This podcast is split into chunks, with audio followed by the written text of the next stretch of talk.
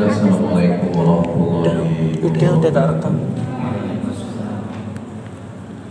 Alhamdulillah, salatu wassalamu ala rasulillah. Asyadu la ilaha illallah wahdahu la syarika lah.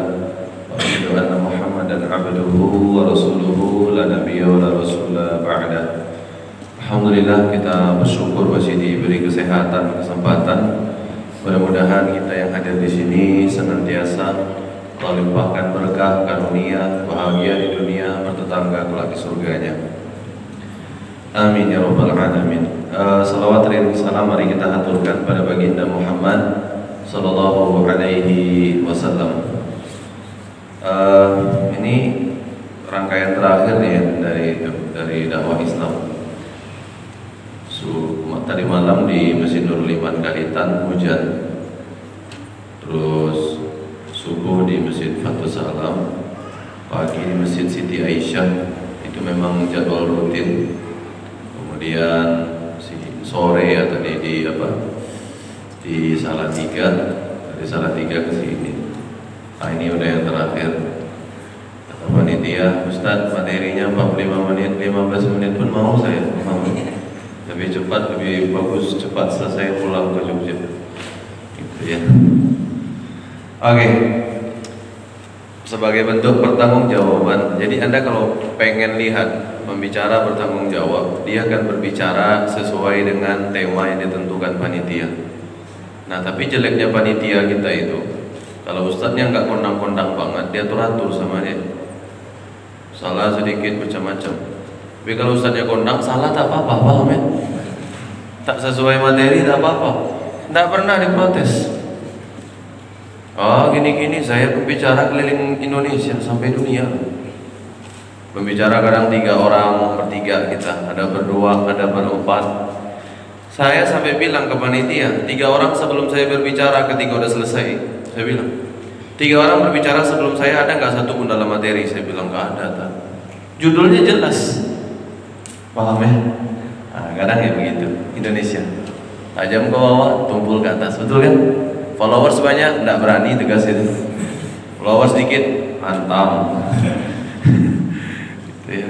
Jadi mau tidak mau sekarang beli followers. Oke. Okay. Kita malam ini mau bahas proposal kehidupan. Teman-teman, kalau kuliahnya sudah selesai atau lagi nyusun skripsi atau lagi nyusun proposal skripsi, kan skripsi itu ada proposalnya betul? Sama lah tesis juga ada kan? Saya bahkan sudah nyusun untuk sudah udah lama itu kalau itu untuk berbahasa Arab malah. Waktu itu judulnya Al-Hisabul Falaki wa Ithbatu Awaili Syuhur Inna Syekh Yusuf Al-Qardawi Dirasa Naqdiyah wa Tahliliyah. Tuh, alhamdulillah lulus. Ya, kata dosen sih salah satu yang terbaik kata dosen. Itu ya. Kita kalau bicara proposal itu adalah inti ya dari sebuah skripsi yang akan dibahas. Betul kan? Proposal itu bentuk kecilnya dari sebuah skripsi. Itu kan kalau proposal berarti bab 1, bab 2 sampai bab 3. Bab berikutnya kan penjelasan dari proposal kan gampang. Panjang lebarnya lah. Kalau proposal bicara latar belakang, kenapa ini dibahas, apa hukum memelihara anjing di perumahan misalkan? Dibahaslah latar belakangnya. Banyak perumahan ada anjingnya. Banyak orang jantungan gara-gara digonggong oleh anjing. Ah begitu ya. Latar belakangnya banyak lah. Akhirnya di dalam bab 4 biasanya dibahas semuanya. Panjang lebar. Gitu ya. Bahkan hal-hal terkait dikit dimasukin juga. Namanya anak kuliah kan? Yang penting proposal yang penting skripsi selesai. Gitu, gitu ya. Oke. okay. Kita kalau bicara tentang video sini ganti dulu ini orangnya di sini videonya sudah juga. gitu ya, malu pula saya. Oke teman-teman, saya tuh paling malu lihat saya sendiri ceramah. Jadi kalau ada stand itu saya malu. Oke, mungkin orang pede ya ngeliat videonya sendiri, saya malu. Saya kalau disuruh nonton ceramah sendiri tidak mau saya. Saya lebih baik nonton ceramah ustadz yang lain. Ya jarang, hampir nggak pernah, nggak pernah, bukan jarang, nggak pernah nonton ceramah sendiri itu nggak pernah. Ustadz video yang ini bagus, ya sudah dilihat belum? Oke okay, teman-teman, sama dalam kehidupan kita sebagai manusia di muka bumi ini tak tahu berapa umur yang Allah berikan kepada kita, itu ada proposal. Proposal itu adalah tuntunan agar ketika hari-hari kita menjalani kehidupan di dunia ini sukses. Oke? Okay? Tujuannya jelas. Ketika proposal skripsi dibuat, maka membuat skripsinya gampang, bab-babnya gampang, apalagi bab seterusnya lebih gampang lagi. Kenapa? Sudah jelas tujuannya, ngikut aja tujuan tadi acuan di awal. Hidup di dunia juga gitu. Ya, ada aturan awal yang sebenarnya tidak terlalu banyak, bahkan ada yang bisa menghafal berasap. Tidak kebakar kan? Kebakar.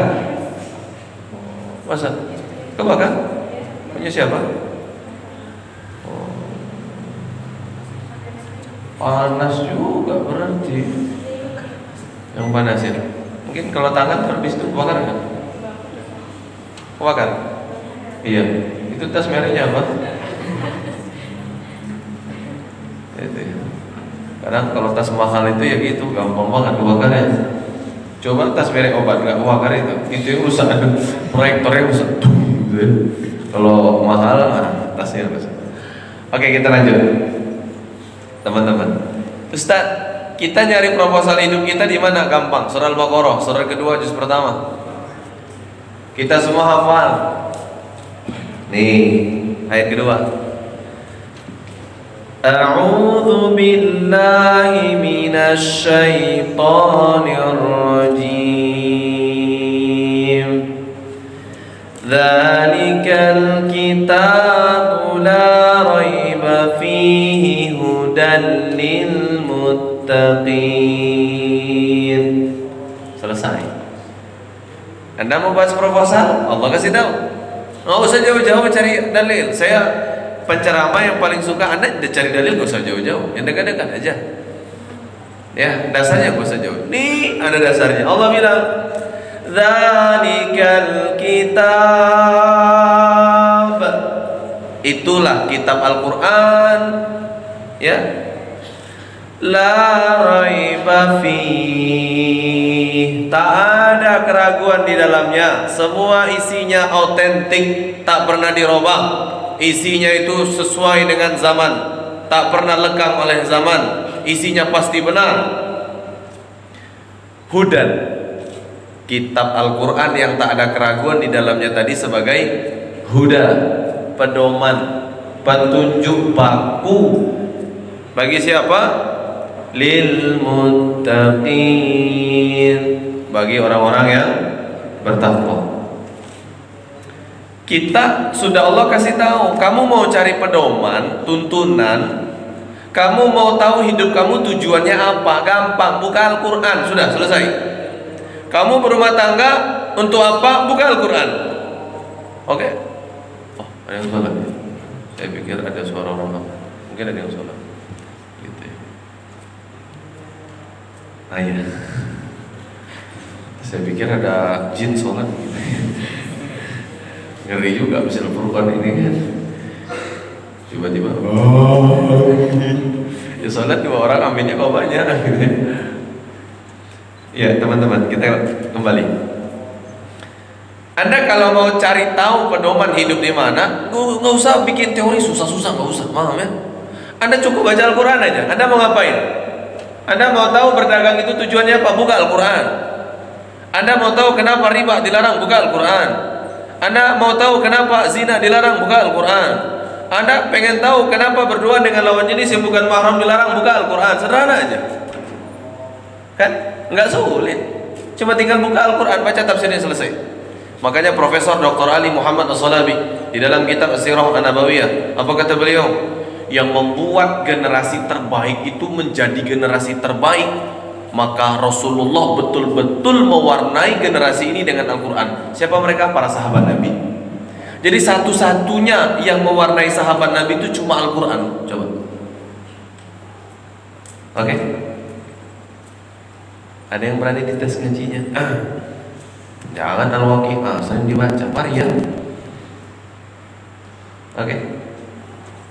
Sampai-sampai Profesor Dr. Ali Muhammad As-Salabi beliau berani mengatakan tanda hijrah orang itu sukses atau gagal sederhana aja. Lihat interaksinya dengan Al-Quran. Pertama, dia belajar cara baca Al-Quran dengan baik dan benar enggak? Saya lima tahun lebih. Saya dari kecil sudah belajar ngaji, tamat SMA, belajar ngaji lagi lima tahun berikutnya. Coba bayangkan. Ya. Anda bayangkan, Bismillah, A'udzubillahi minasyaitonirrajim, Bismillahirrahmanirrahim. Kita ngabisin sampai lima tahun coba bayangkan nah selesai selesai benar. Lama kita belajar.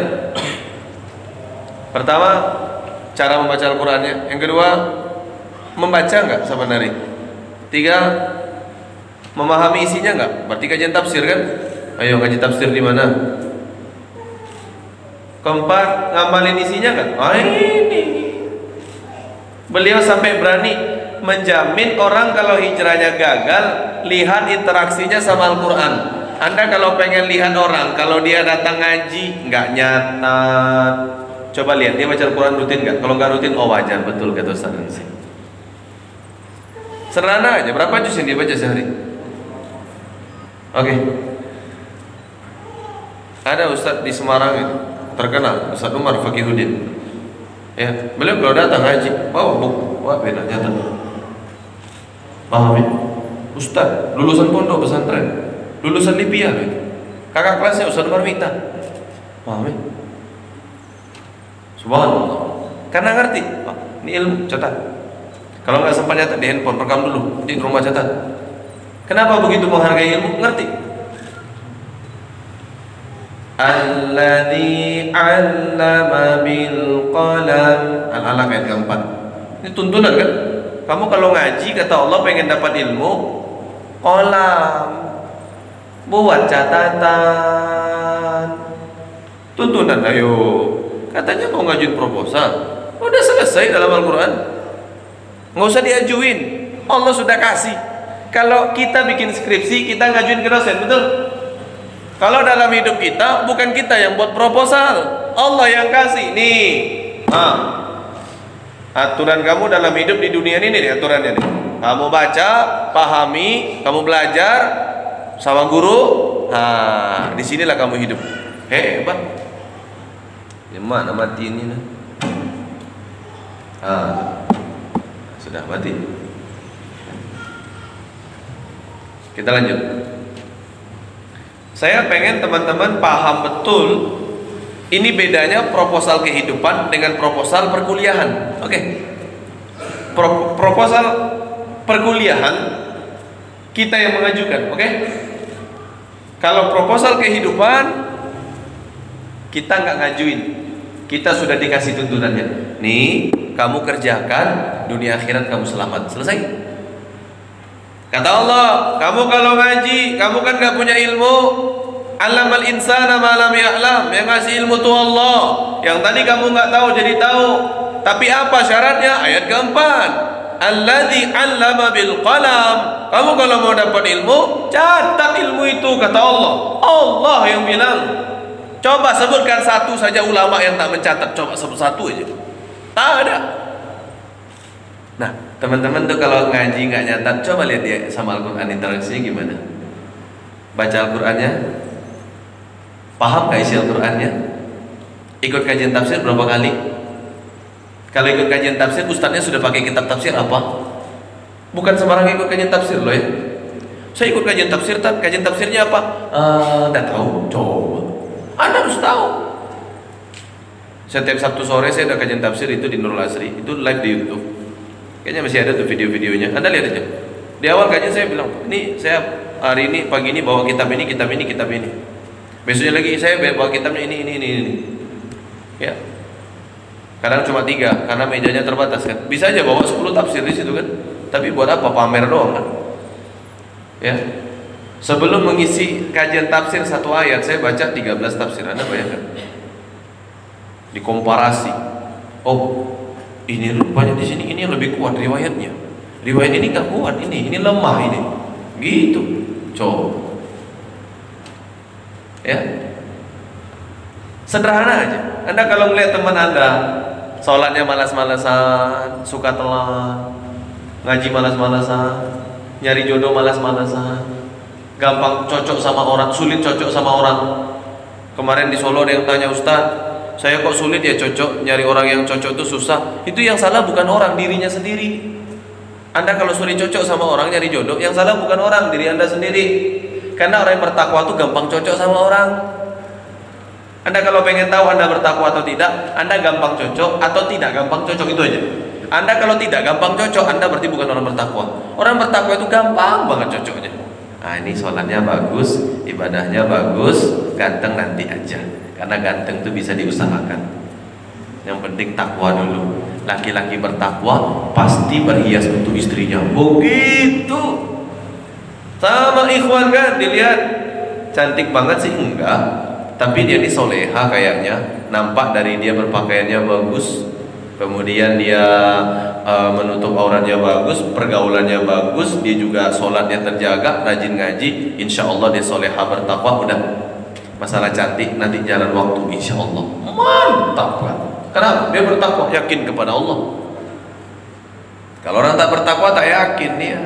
Tidak mungkin bisa aku hidup sama dia ini. Hidung aja pesek hanya aja oke okay. Ini, ini ini penting ya. Anda jangan samakan proposal perkuliahan sama proposal kehidupan beda. Ya. Anda nggak usah buat proposal. Ya Allah, hamba pengen begini begini enggak. Allah ngerti kok kemampuan kita seberapa. Kamu mau mulai dari mana pun Allah terima gitu loh.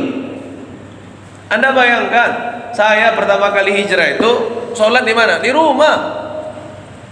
Nggak ke masjid di rumah. Sholat maghrib. Lama-lama isya maghrib isya.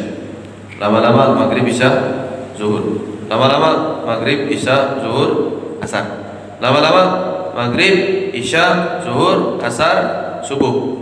Kalau dibangunin berat banget. Si salat ya subuh ya udah azan ya udah apa-apa tunggu komat udah komat ya abang dulu lah susah setengah mati sudah lima waktu di rumah bisa mulai ke masjid maghrib. Udah bisa maghrib, maghrib isya. Maghrib bisa zuhur, maghrib bisa zuhur, asar, subuh. Sudah bisa lima waktu di masjid, nambah sholat sunnah. Nggak ada sedekah saya Zikir pagi sore nggak ada. Ikut ngaji, boro-boro. Benar. Nambah sholat qobliyah. Awalnya dikit-dikit. Udah bisa qobliyah, Ba'diyah saking semangatnya Ba'diyah asar saya sholat juga. Saking semangat. Habis sholat asar Assalamualaikum. Salam. zikir sedikit sholat Allahu Akbar. Semua orang lihat saya. Saya dalam hati ini orang kayaknya nggak pernah lihat pemuda soleh. Pede betul. Saya baru tahu pulang ke rumah nggak ada Ba'diyah asar ya Allah terlalu semangat saya pernah sekali Teman saya lebih hebat lagi di pondok pesantren sholat ba'di asar. Malunya gimana itu? Khusyuk di sholat. Eh, kamu tadi sunnah apa? Ba'diyah. Ini asar bro. Astagfirullah. Dia bilang. Sakit gitu ya. Ya. Allah tahu kita ini udah berapa menit? Oh, 10 menit lagi? Oh, bukan.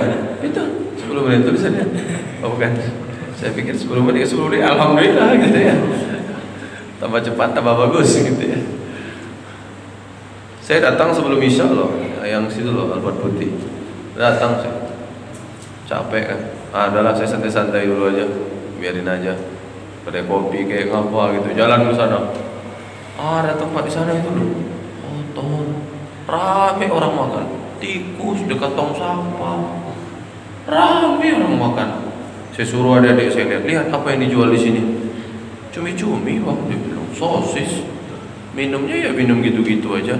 Kok seramai ini? Entah dia bilang. Ah, gitu ya. Mesti anak kuliah. Kan anak kuliah yang rame-rame makan begitu kan. Pejabat tak mungkin kan. Ada pejabat makan sosis. Ya. Wah Allah gitu ya. Di situ tuh hari. Oke teman-teman kita lanjut. Aturannya sudah ada semua dalam Al-Quran kan? Anda mau datang ngaji ini berkah, ada aturannya. Anda mau hijrah berkah, ada aturannya. Hijrah kalau berkah tandanya apa? Dijelaskan dalam surat An-Nisa ayat 100. Kita kalau ibadah sembarangan, Allah jelaskan. Surah Ali Imran, surah ketiga, juz keempat, ayat 142, lembar sebelah kiri, baris paling atas. Atau surah Al-Maidah, surah kelima, ya, juz kelima, ayat ke-27. Anda silakan cek, di sana ada. Anda mau cari apa? Dalam Al-Quran itu ada. Ya, Anda tinggal pelajari Al-Quran, maka Anda akan dapatkan bagaimana hidup bahagia di dunia sampai ke surga. Selesai urusannya. Makanya Profesor Dr. Buya Hamka berani menjamin orang yang interaksi dengan Al-Quran bagus pasti hidupnya bahagia. Ya, pasti bahagia. Enak ngalir. Ya, saya punya teman tuh bagus banget dengan Al-Quran dia. Ditabrak mobil Alphardnya. Alphard sama Avanza. Ditabrak lagi parkir ditabrak. Keluar dia ibu mobil ibu nggak apa-apa coba. Yang punya Alphardnya gitu. Enggak enggak ini mobil masnya saya tabrak penyot gimana? Udah bu nggak apa-apa nanti paling diperbaiki berapa we enggak udah nggak usah mobil ibu aja yang penting ibu baik-baik coba kita cuma motor cuma sendal lecet dikit apa ini Gimana kalau mobilnya Alphard mungkin berani nendang orang. Ya. Ayo kita coba cek gimana kita ini memahami Al-Qur'an. Penting. Nah, ini teman-teman saya saya sampaikan kepada Anda, Al-Qur'an itu bisa jadi musuh. Hadis riwayat Imam Muslim nomor 23 dalam Arba'in Nawawi nomor 223 dalam Sahih Muslim. Kata Rasulullah sallallahu alaihi wasallam, "Wal Qur'anu hujjatun laka aw 'alaika." Al-Qur'an bisa jadi teman, bisa jadi musuh. Kapan dia jadi musuh? Tak dipelajari cara membaca. Sudah dipelajari cara membaca, tak dibaca. Sudah dibaca dengan baik dan benar, tidak dipelajari apa isinya, tidak dipahami isinya. Sudah membaca dan memahami isinya, tidak diamalkan. Bahkan kata Dr. Mustafa Al-Buwa dan Mihyuddin Mistu dalam kitab Al-Wafi fi Syarhil Arba'in An-Nawawi mensyarah hadis nomor 23 ini apa kata beliau? Dosanya lebih besar ketika sudah baca Al-Qur'an dengan benar tetapi isinya tak diamalkan. Ngeri kan? Ya. Artinya sekarang kan kita sudah jelaskan di awal, kalau proposal perkuliahan Anda yang ajukan. Tapi proposal kehidupan kita nggak mengajukan. Allah sudah kasih aturannya. Cuma masalahnya Anda sudah paham belum proposal kehidupan Anda itu aja. Anda sudah baca belum? Anda sudah pahami belum? Makanya hidup Anda linglung. Mohon maaf ya, kita misalkan tadi Al-Qalam ayat keempat, Alladzi 'allama bil qalam. Saya di rumah nyata. Ya. Adik-adik yang tinggal di rumah saya saya suruh baca, kalian sudah baca, dibuat review ya. Sudah buat review, kita presentasi di rumah presentasi dengan saya. Mau presentasi kamu bahas apa kemarin? Ini coba.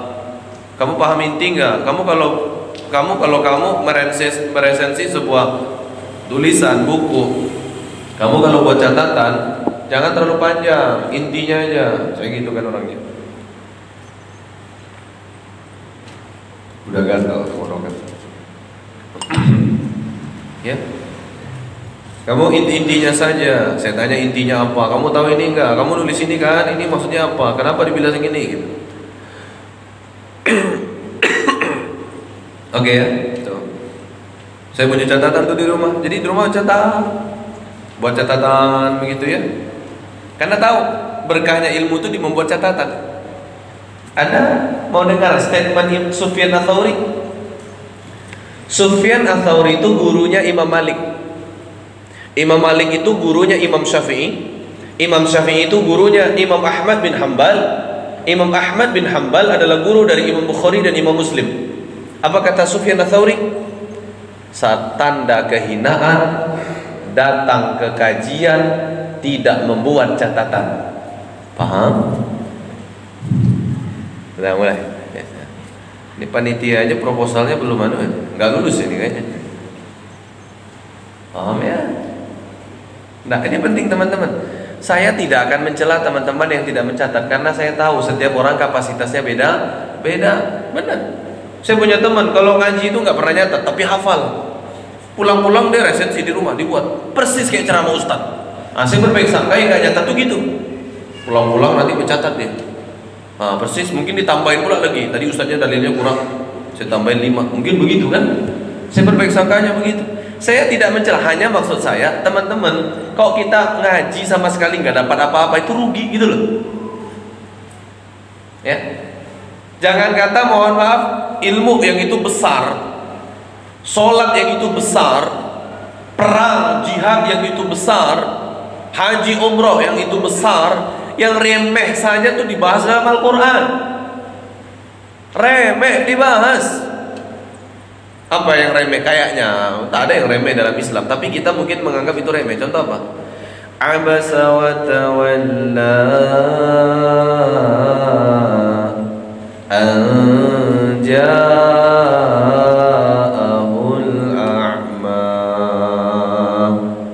telah bermuka masam dan berpaling Muhammad. Aja'ahul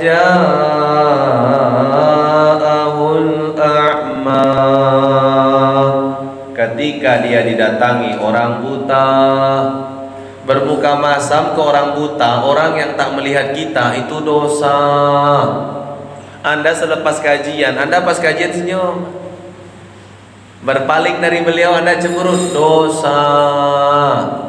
Apalagi Anda cemberut ke orang yang bisa melihat dosa. Remeh kan kayaknya? Coba berapa kali Anda kajian cemberut? Jujur aja. Betul kan? Ya. Kalau kita mengajukan proposal, kita paham betul isinya. Tapi dalam kehidupan kita tidak mengajukan proposal Allah minta kita memahami proposal yang sudah dibuat oleh Allah Kamu cukup ikut ini saja Kamu gak usah repot-repot nyusun Cukup ini aja Allah, saya mau mulai dari mana? Dari mana saja kamu mau mulai-mulai? Kata Allah. Ada orang mulai hijrah itu dari mana coba? Nutup aurat, sholat belum? Ada mulainya dari sedekah. Ada mulainya dari umroh. Di perumahan tempat saya tinggal ada namanya Pak Fauzi. S2 nya di India sipil. Bagus kaya orangnya. Kapan mulai hijrah? Haji. Dia naik haji dia malu sama Allah orang baca Al-Quran pakai Arab dia baca Al-Quran pakai Latin dapat hidayah dia pulang belajar baca Al-Quran saya belajar bisa baca Al-Quran dia ya anda mau mulai dari mana pun kata Allah, proposal sebesar Al-Qur'an. Ada 30 juz, ada 30 juz Al-Qur'an, 114 surat, ada 6000 lebih ayat. Kata Allah, kamu mau mulai dari mana pun diterima. Beda kalau kita bikin proposal jelas bab 1, bab 2, bab 3. Enggak boleh daftar isi mendahului latar belakang, betul? Betul kan? Enggak boleh. Uh, telah pustaka mendahului latar belakang, betul kan? Latar belakang dulu kan masalahnya. Itu kalau kita yang buat, ada aturannya. Tapi ketika Allah buatkan kita proposal, maka Allah bilang, kamu terserah mau mulai dari mana. Keren kan? Kurang apa hebatnya Allah coba? Cuma masalahnya kita ini malas mentelaah, itu masalahnya. Ya, kalau judulnya cintaku, cintamu, cintanya rame itu. Itu cinta segitiga berarti kan ketika aku dan kamu menjadi kita ramai penuh itu ya ha. kapan kita nikah Wah, langsung seru seru seru ketika judulnya tafsir surat al-balad ayat keempat mau nge-like itu aja mikir-mikir betul kan like enggak ya Saya tersentuh subuh kemarin kajian di Nurul Asri kajian tafsir penuh masjidnya. Padahal kapasitas lantai bawah kalau penuh tuh 800. Itu kajian rutin seminggu sekali. Penuh sampai luar. Kasih kata, masya Allah, tersentuh. Subhanallah ya. Apa kita tidak mau begitu kan?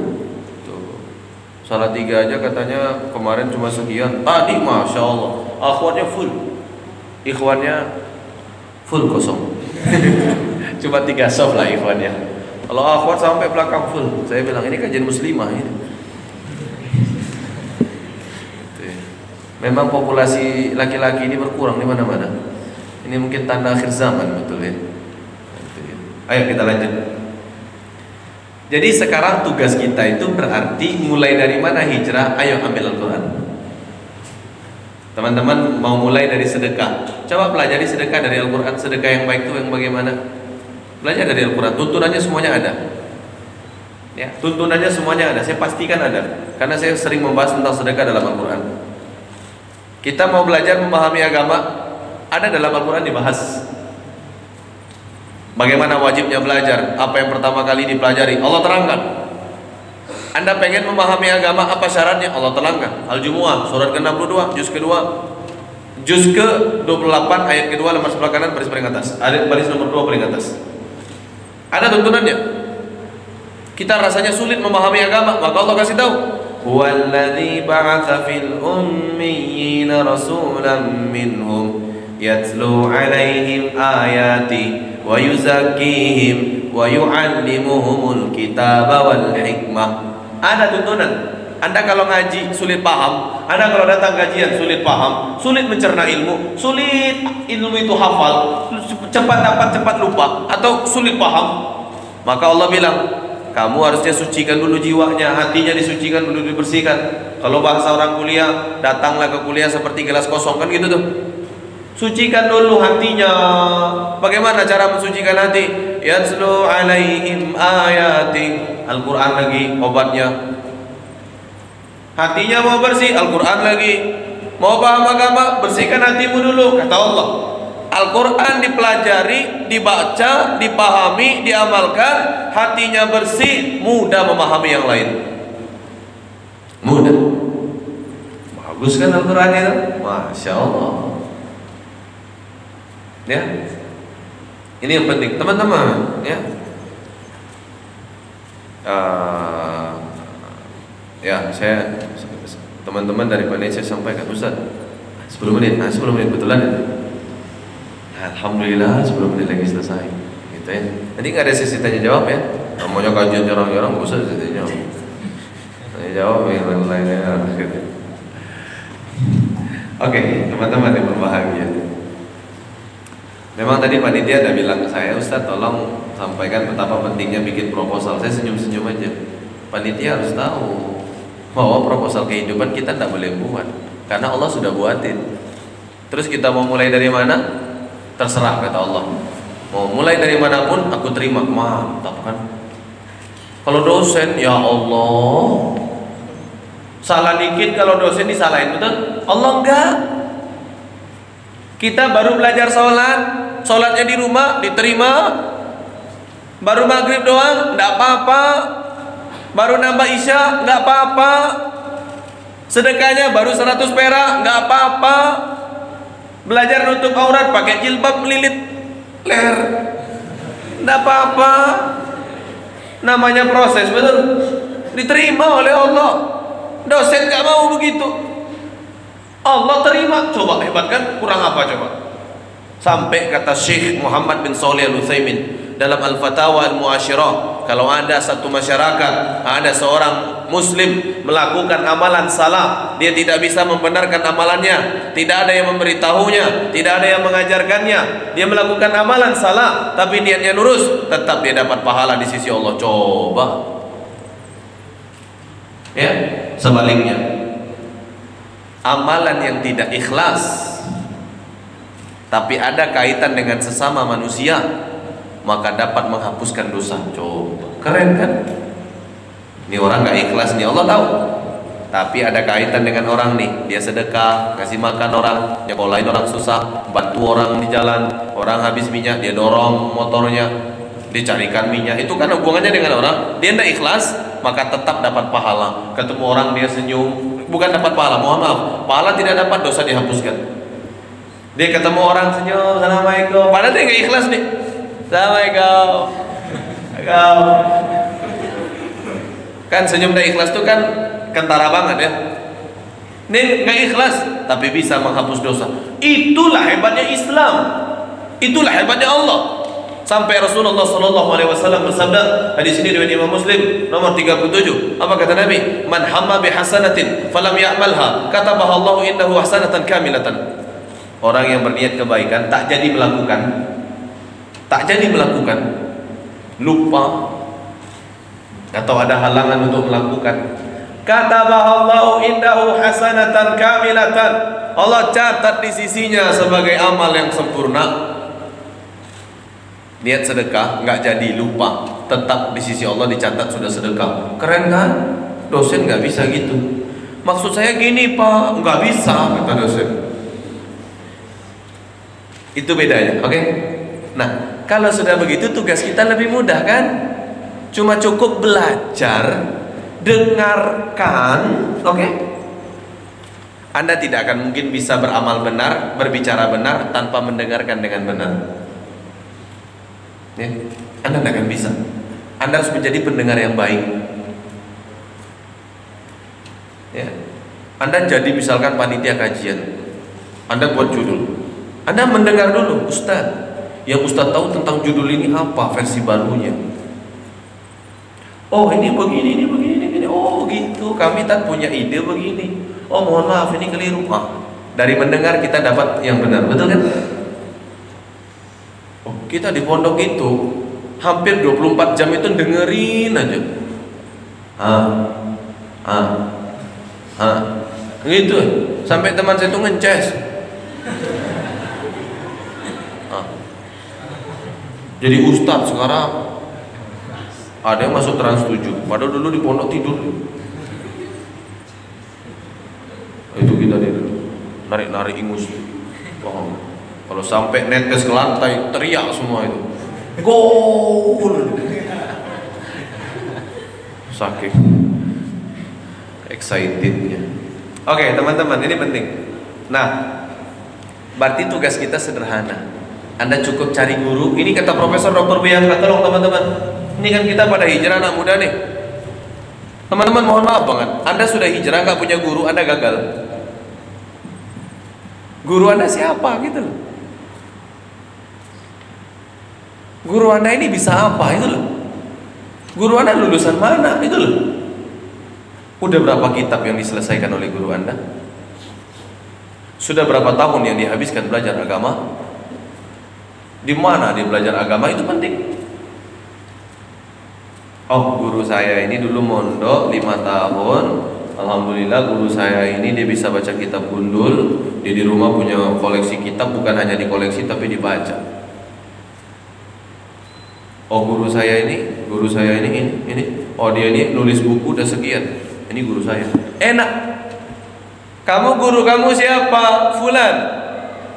Fulan itu seseorang belajar agama di mana? Mbok kitab panduannya apa? Mbok sering kan kita gitu? Kemarin saya ngobrol sama Habib Muhammad Al-Muntohar di Temanggung ada Muslim Festival kan? Ngobrol saya. Habib alangkah baiknya mungkin kita yang muda-muda ini kalau kajian itu jangan lagi tabligh akbar tabligh akbar aja ya. Bagaimana kita ngaji itu kitab tertata materinya jelas terus. Begitu aja yang bagus. Setuju tak kata beliau. Nah saya kan ngisi di Temanggung sebulan sekali. Nah, beliau nanti juga sebulan sekali ngisi di sana. Ustaz Umar Pagiudin juga sebulan sekali. Satu lagi kita kayaknya kalau dari mana gitu ya.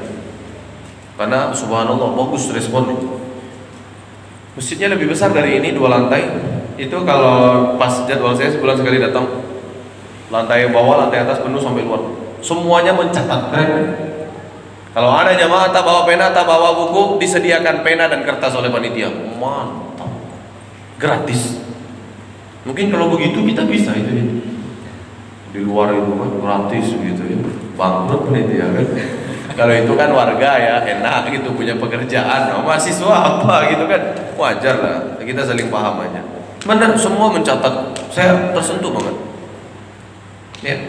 Full sampai dua jam pada isya sampai jam 9 lewat kita ngaji pada isya tet sampai setengah sampai hampir jam 10 kita ngaji ya dua jam setiap bulan kayak gitu alhamdulillah Ya.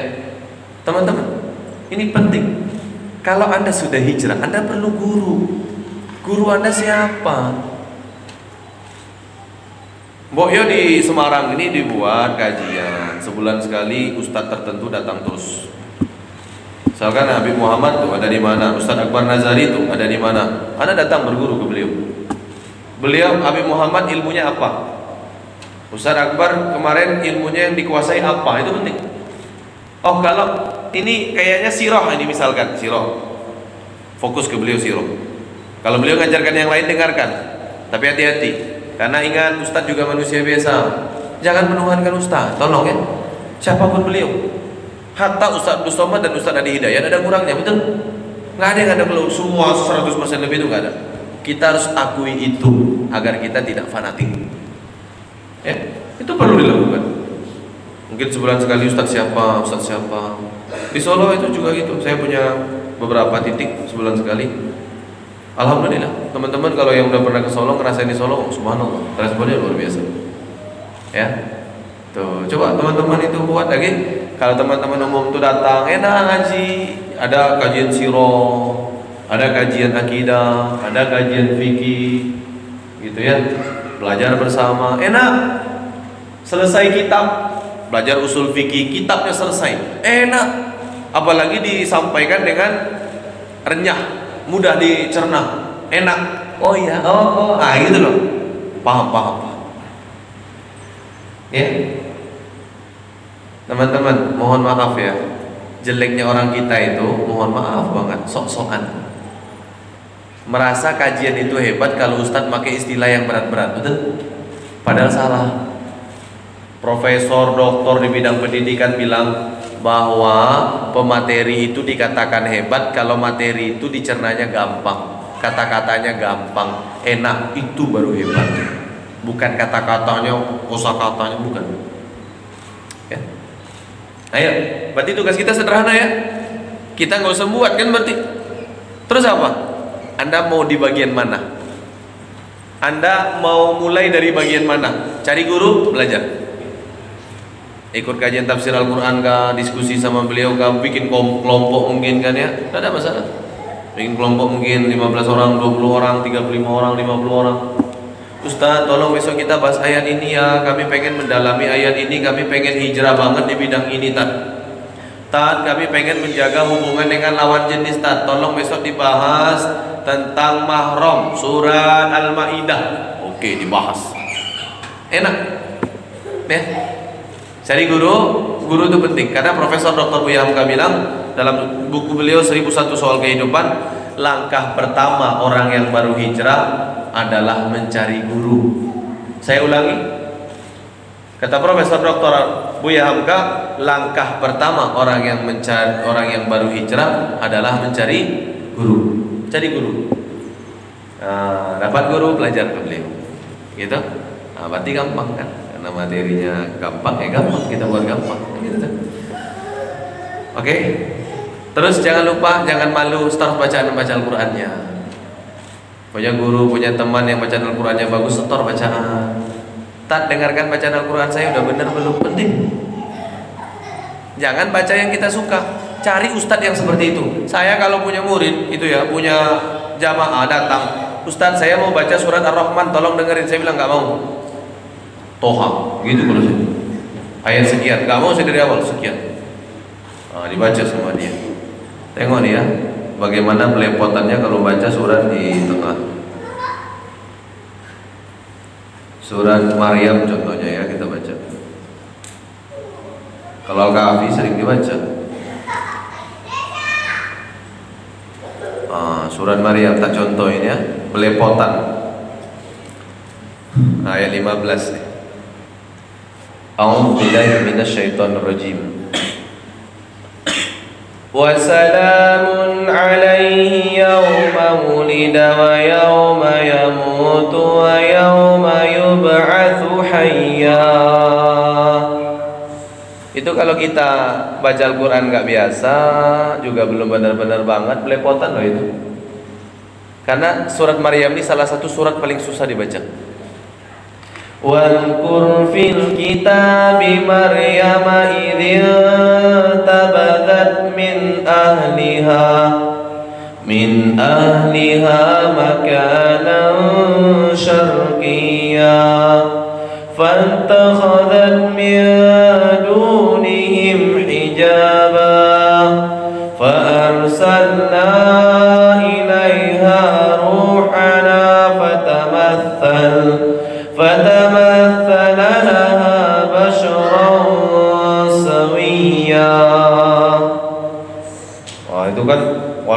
sering baca enak aja gitu. Coba kalau ntar kita ganti ayat baca satu orang lepas ketak ketak ketak ketak tak tak tak tak loading dulu cek cek cek Pentium 3 gitu ya. Nah saya coba pengen sampaikan ke teman-teman Langkah pertama Anda hijrah itu nyari guru Kenapa? Karena Al-Quran itu hanya bisa Anda pelajari, Anda pahami, Anda amalkan Kalau Anda punya guru, cuma itu Dan satu-satunya pewarna terbaik Agar hidup kita sukses adalah Al-Quran Al-Quran Nah, hadis bagaimana? Bagus Bagus di situ Cuma Al-Quran yang pertama Paham? Saya pengen teman-teman Ayo Proposal kita sudah ada. Tugas kita sederhana, gampang. Bagian mana yang Anda pengen mulai? Pelajari, amalkan. Insya Allah. Ketika itu jalan, Allah mudahkan Anda melakukan apa yang selama ini Anda tidak bisa lakukan. Gitu? Setelah ini uh, nanti tidak tahu dari panitia ada sesi tanya jawab kah, sesi apakah nanti panitia menyampaikan. Gitu ya? Itu demikian. Silakan. Jazakallahu khairan Ustaz. Uh, ya ini akan ada sesi tanya jawab untuk akhwat biasa ditulis di kertas. Siapkan uh, untuk ikhwan kalau ada yang ingin ditanyakan langsung aja pakai mikrofon ya. Untuk ikhwan ada yang ditanyakan mumpung ada Ustaz Nansi di sini jarang-jarang beliau hadir di Semarang. Sambil mengingatkan kembali uh, maaf tadi lupa mengingatkan uh, di belakang di luar ada galon berisi air ya. Jadi teman-teman yang mungkin bawa tumbler bisa diisi dulu diisi ulang. Atau nanti buat saung saung di jalan pas pulang ya. Bisa banget. Silakan. Yang akan sudah siap? Ada yang mau tanyakan oh iya.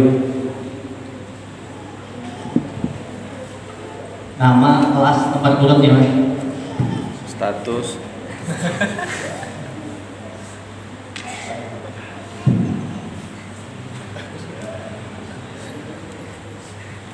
Assalamualaikum warahmatullahi wabarakatuh. Waalaikumsalam warahmatullahi wabarakatuh. Uh, mau tanya Ustaz terkait tadi bahwasanya kan ada fase di mana Ustaz pertama hijrah uh, baru sholat maghrib dulu, isya dan sampai seterusnya. Dan tadi saya juga bilang bahwasanya uh, terpenting dalam kita berhijrah itu kita mencari guru. Dan proposal itu kita sebenarnya sudah ada tinggal kita mulai dari mana dulu. Nah, tapi saja yang saya ingin tanyakan uh, satu kunci, Ustaz. Kenapa Ustaz boleh uh, bisa uh, dari mulai hijrah itu dari mulai sholat maghrib, sholat isya di apa namanya di rumah sampai Ustaz bisa berdiri ya duduk di depan sini uh, mendakwahkan Islam itu Ustaz. Proses apa yang ada di jalan Ustaz Transi sehingga bisa jadi Ustaz Transi yang sekarang ini Ustaz. Ya, terima kasih Ustaz. Assalamualaikum warahmatullahi wabarakatuh. Waalaikumsalam warahmatullahi wabarakatuh. Anda mungkin kalau tahu masa lalu saya mungkin lebih nggak percaya saya bisa duduk di sini. Saya hafal banyak hal. Anda mungkin nggak percaya. Karena saya dulu ikut elemen body saya pemain band, main gitar di tepi jalan, sholat sekali seminggu, hari Jumat. Saya dulu begitu. Di mana ada festival band mesti saya ada di sana. Saya seorang drummer, saya seorang leader dalam band saya. Itu benar. Dulu seperti itu kacau. Jangan kata kajian, yasinan di SMA itu. Nah, saya bawa spree belakang. Orang yasinan saya Tapi nanti baca doa saya mimpin. Gila kan? Dulu begitu, benar. Makanya hari pertama saya ceramah di kampung saya Riau, teman saya nggak percaya. Begitu saya masuk masjid dia kan nggak tahu. Ransi Alindragiri itu saya dia kan nggak tahu. Dia tahunya itu saya Ransi nama asli kan. Ransi apa gitu ya. Dia nggak tahu Ransi Alindragiri dia nggak tahu. Namanya lagi Ransi Alindragiri Ustadz dari Jogja. Mungkin gitu tuh nggak tahu dia.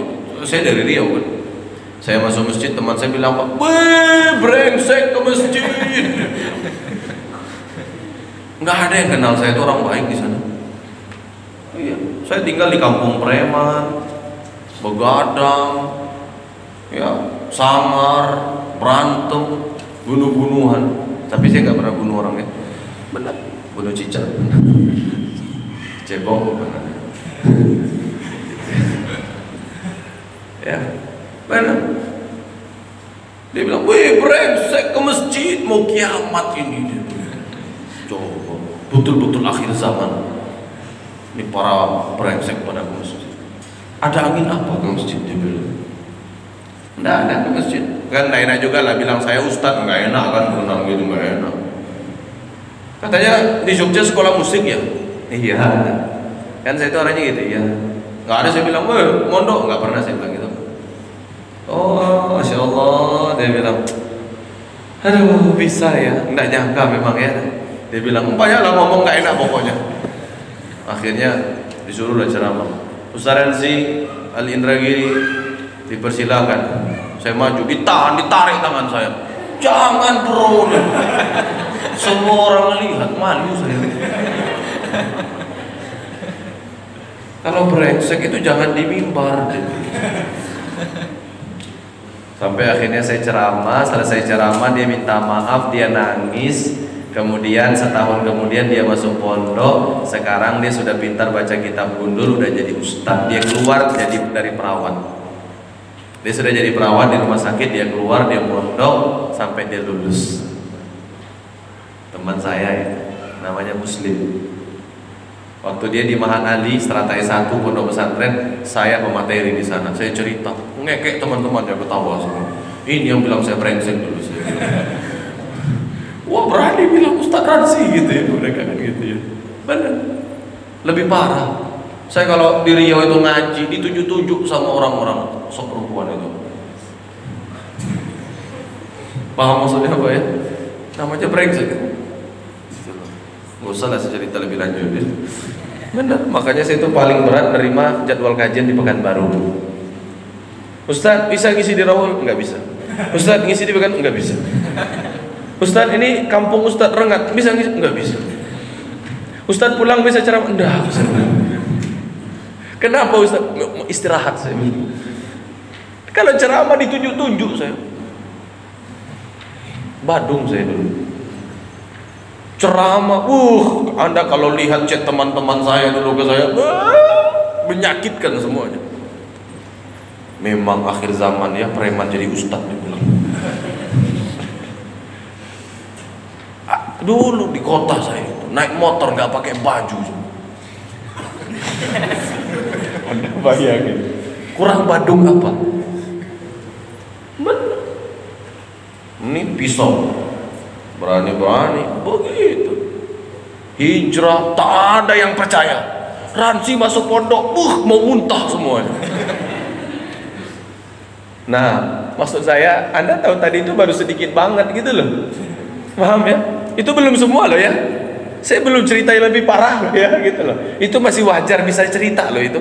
Saya belum cerita yang lebih ngeri lagi lagi gitu loh. Teman saya itu dikeroyok 50 orang. Terbelah kepalanya Benar. Dunia preman kan kan gitu ya. Wah mau jadi preman nggak mau nggak siap mati jangan jadi preman. Berarti dekat juga dengan Allah preman itu ya. siap mati kan. Makanya sekarang saya itu berdakwah, saya bilang keluarga saya, kalau saya mati di jalan dakwah saya bersyukur. Lah, kalau orang nggak takut ya, saya bilang bersyukur mental preman masih ada apa. Nah, sebandung itu kok Ustadz bisa ya Ustadz sampai ke hari ini seperti ini apa yang melatar belakangi yang memotivasi jadi teman-teman cara Allah memberi hidayah itu dua Pertama momentum, yang kedua musibah.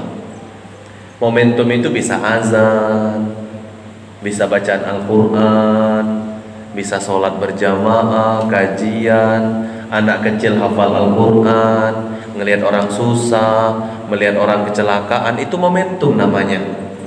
Cara Allah memberi hidayah. Tapi ada cara Allah memberi hidayah dengan musibah. Hadis riwayat Imam At-Tirmizi. Idza aradallahu bi'abdin khairan ajjala lahu uqubatahu fid dunya. Allah kalau menginginkan kebaikan atas seorang hamba, Allah segerakan baginya musibah, balasan dari dosa-dosa di dunia.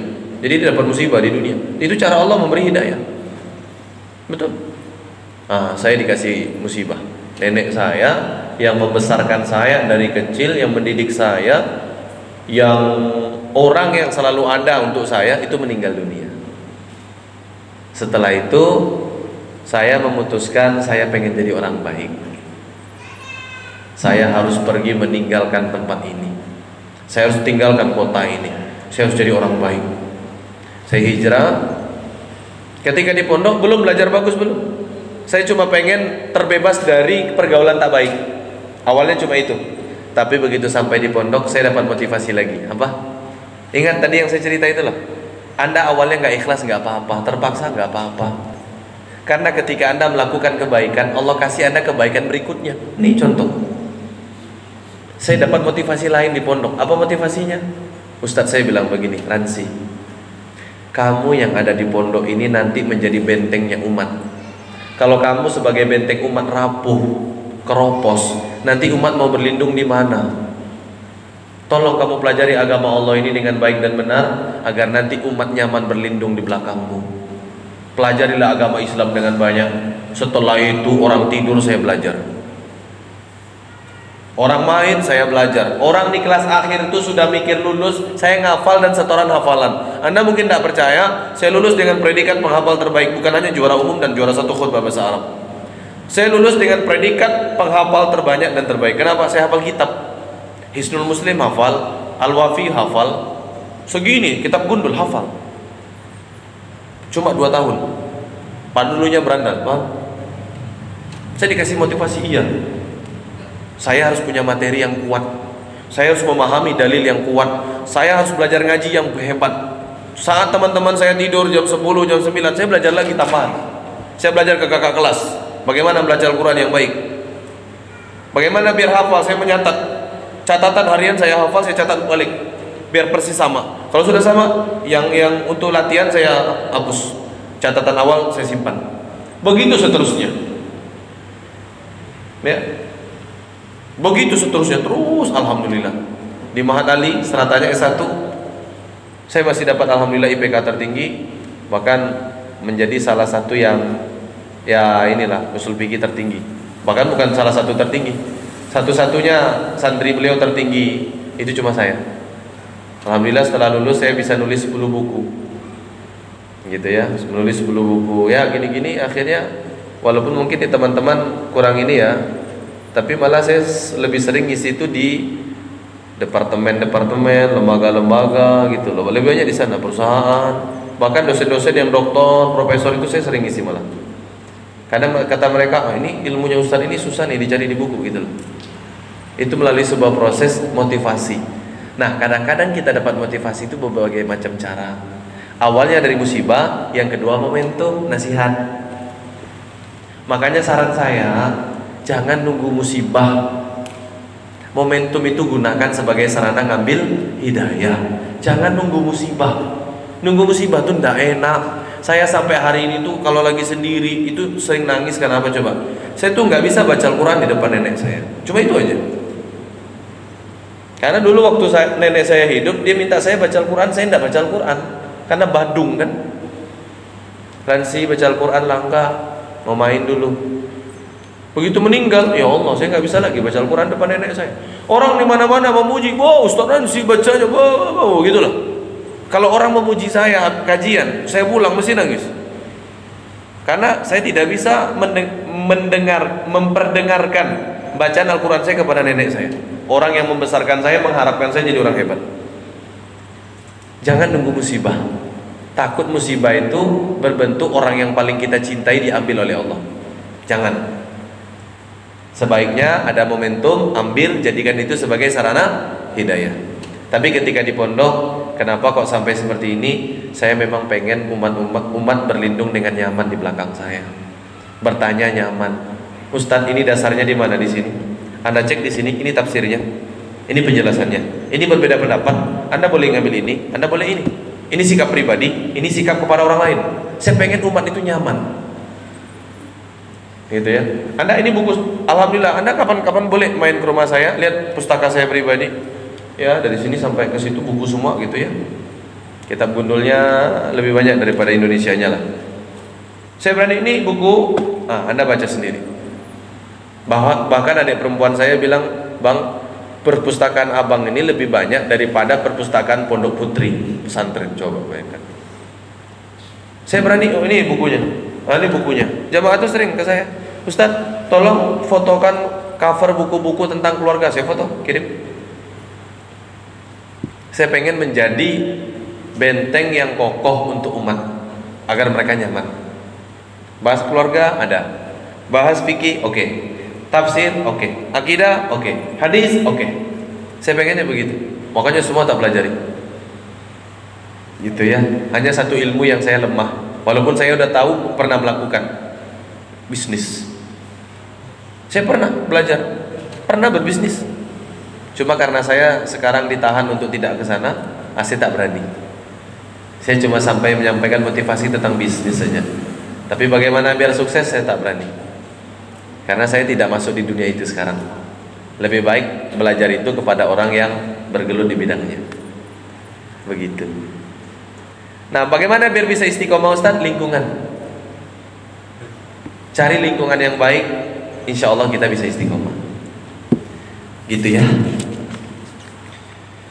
Assalamualaikum Ustaz Waalaikumsalam Saya sedang berusaha untuk lebih dekat dengan Allah Tapi kadang pergaulan saya di tempat kerja membuat saya lupa Padahal saya harus tetap membaur dengan mereka demi menjaga interaksi di tempat kerja Itu membuat saya selalu merasa semakin menjauh tiap kali ingin mendekat pada Allah. Bagaimana seharusnya sikap saya? Ini barusan kita bahas tadi. Saya menyarankan Anda untuk mempertimbangkan bekerja di tempat lain yang pergaulannya bagus, pendapatannya lebih bagus. Kerjanya lebih santai. Nah, paham ya? Kalau ada tempat lain kerjanya enak, pendapatan lebih tinggi, pergaulannya bagus, sholatnya terjaga, kajian ada, ada datang kerja di situ. Dan di Jogja lebih banyak sekarang begitu. Rata-rata kantor-kantor di Jogja tuh ngaji semua. Rata-rata. Benar, alhamdulillah PT-PT, perusahaan-perusahaan, toko-toko semua ngaji. Jadi orang-orang di sana itu sekarang enak kalau bekerja. Ada kajian, sholat dipersilakan waktunya. Benar. Saya bisa berani bilang begitu karena ngisi terus di mana-mana toko-toko, kantor-kantor, lembaga-lembaga. Nah bagus kan? Jadi kalau mau cari kerja enak gitu loh. Dan mereka kan nyampaikan ke saya, Ustadz saya butuh tenaga kerja.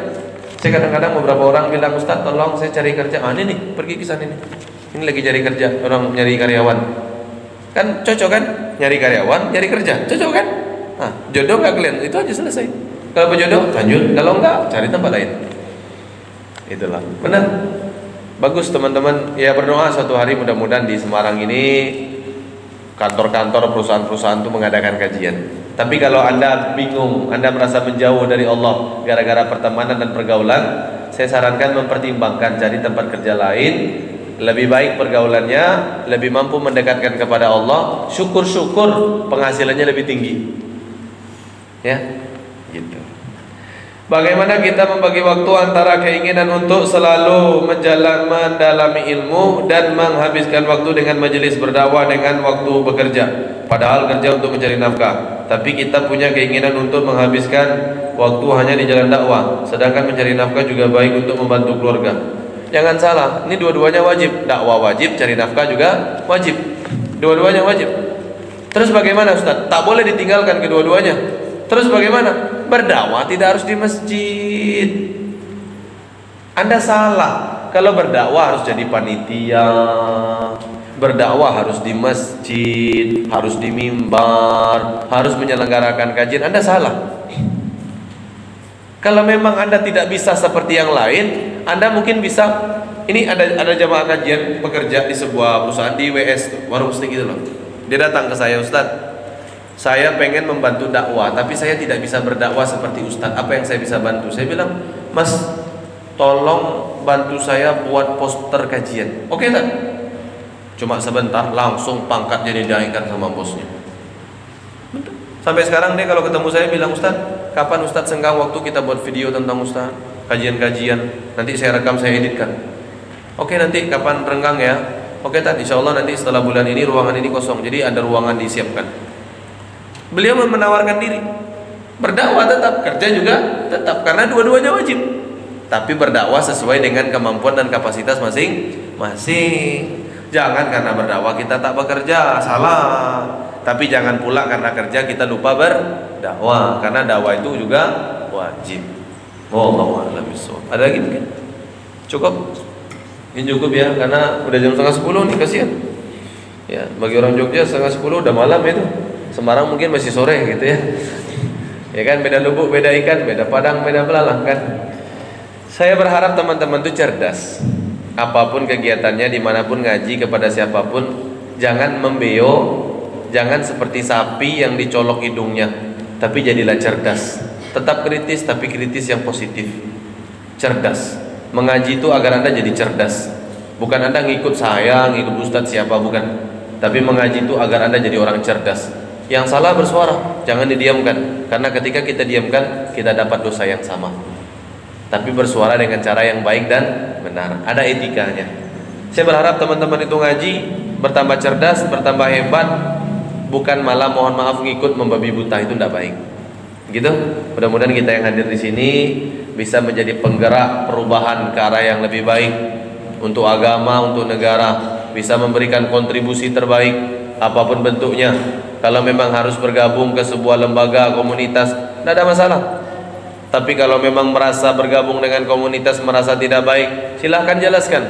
Oh saya pribadi kurang bisa bersosial. Saya hanya bisa membantu dari belakang. Silahkan sampaikan. Setiap orang berbeda, beda. Begitu ya. Ayo kita berbuat yang terbaik yang bisa kita lakukan. Mudah-mudahan dengan itu selamat kita di dunia, bertetangga kelak kita di surganya. Ini yang bisa disampaikan. Kami mohon maaf banyak salah dan kurangnya. Udah jam setengah sepuluh. Mungkin nanti uh, panitia silahkan. Uh, saya nanti pribadi juga pamit gitu ya. Dari saya saya cukupkan. Mudah-mudahan nanti di lain kesempatan kita bisa ketemu. Saya sebenarnya sudah ada tuh yang minta dari Semarang, Ustadz, Mbok ya rutin sekali sebulan Ustadz ke Semarang. Coba nanti ya. Tuh. Coba nanti kita coba di manakah di mana? Mudah-mudahan bisa. Entah kajian tafsir kah sirah nabawiyah kah entah kajian apakah kita buat nanti ya. Mudah-mudahan. Mudah-mudahan dengan itu nanti kita bisa saling berbagi lah saya berharap saya bermanfaat itu saja. Tolong doakan saya karena saya juga akan mendoakan teman-teman sekalian. Ini dari kami mohon maaf hanya salah dan kurangnya dari kami kami cukupkan. Assalamualaikum warahmatullahi wabarakatuh. Insya Ustaz. Untuk sebelumnya kita banyak-banyak bersama bertemu sahabat ini berdoa ya bersama-sama yang akan dipimpin oleh Ustaz Yansi kita bermuasabah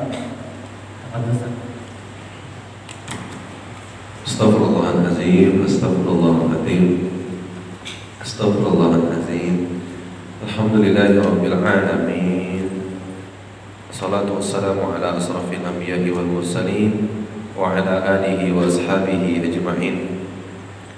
اللهم اغفر للمسلمين والمسلمات والمؤمنين والمؤمنات الأحياء منهم والأموات. إنك سميع قريب مجيب دعوات ويا قاضي الحاجات. اللهم اغفر لنا ولوالدينا وارحمهما كما ربيانا صغارا. اللهم إنا نسألك سلامة في الدين وعافية في الجسد وزيادة في العلم وبركة في الرزق وتوبة قبل الموت. ورحمة عند الموت ومغفرة بعد الموت. اللهم هون علينا في سكرة الموت والنجاة من النار والعفو عند الحساب. ربنا لا تزغ قلوبنا بعد إذ هديتنا وهب لنا من لدنك رحمة إنك أنت الوهاب. Ya Allah, Ya Rahman, Ya Rahim Jangan engkau palingkan hati kami setelah engkau berikan petunjuk kepada kami Ya Allah. Jangan engkau lalaikan kami setelah engkau berikan kepada kami hidayah Ya Allah. Jangan engkau biarkan kami kembali berbuat dosa setelah engkau berikan petunjuk kami untuk bertakwa Ya Allah. Ya Allah, Ya Rahman, Ya Rahim. Dengarkan dan kabulkanlah doa kami Ya Allah ربنا هب لنا من أزواجنا وذرياتنا قرة أعين واجعلنا للمتقين إماما يا الله يا رحمن يا رحيم Berikan kepada kami pasangan anak cucu keturunan yang kurata ayun ya Allah Pasangan anak cucu keturunan yang menyejukkan hati kami ya Allah Yang menjadikan kami lebih dekat dan bertakwa kepadamu ya Allah. Rabbana zalamna anfusana wa illam taghfir lana wa tarhamna lanakunanna minal khasirin.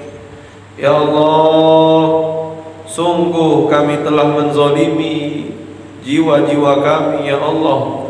Kami berbuat dosa yang banyak ya Allah Bila bukan karena ampunan darimu ya Allah Bukan karena rahmat darimu ya Allah Sungguh kami termasuk orang-orang yang merugi di dunia sampai ke dalam neraka ya Allah. Rabbana atina fid dunya hasanah wa fil akhirati hasanah wa qina adzabannar Ya Allah ya Rahman ya Rahim Berikan kami hidup di dunia yang baik ya Allah. Hidup yang bahagia ya Allah. Hidup yang penuh takwa dan ibadah kepadamu ya Allah. Di akhirat kami masuk ke dalam surgamu ya Allah Serta terbebas dari nerakamu ya Allah. Subhana rabbika rabbil izzati amma yasifun. Wassalamu ala al-mursalin Walhamdulillahi rabbil alamin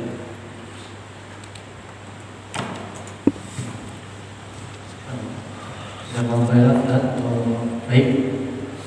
Uh, semangat. Uh, semoga apa yang disampaikan oleh Ustaz Razi bisa uh, berguna bagi kita semua dan kita juga mengamalkan itu semua. Baik untuk mengingatkan kembali sebelum ditutup untuk khusus akad nanti di keluar di video keluar ada dadusan ada dadus mungkin uh, nanti kalau ada uh, mau yang dibeli bisa di depan pada di sebelah kiri ya. Ada kopi tauhid ada gantungan kunci dan yang lain-lain. Sok dilihat lihat ya. baikkan kembali untuk para ikhwan yang mau gabung dengan dakwah Islam.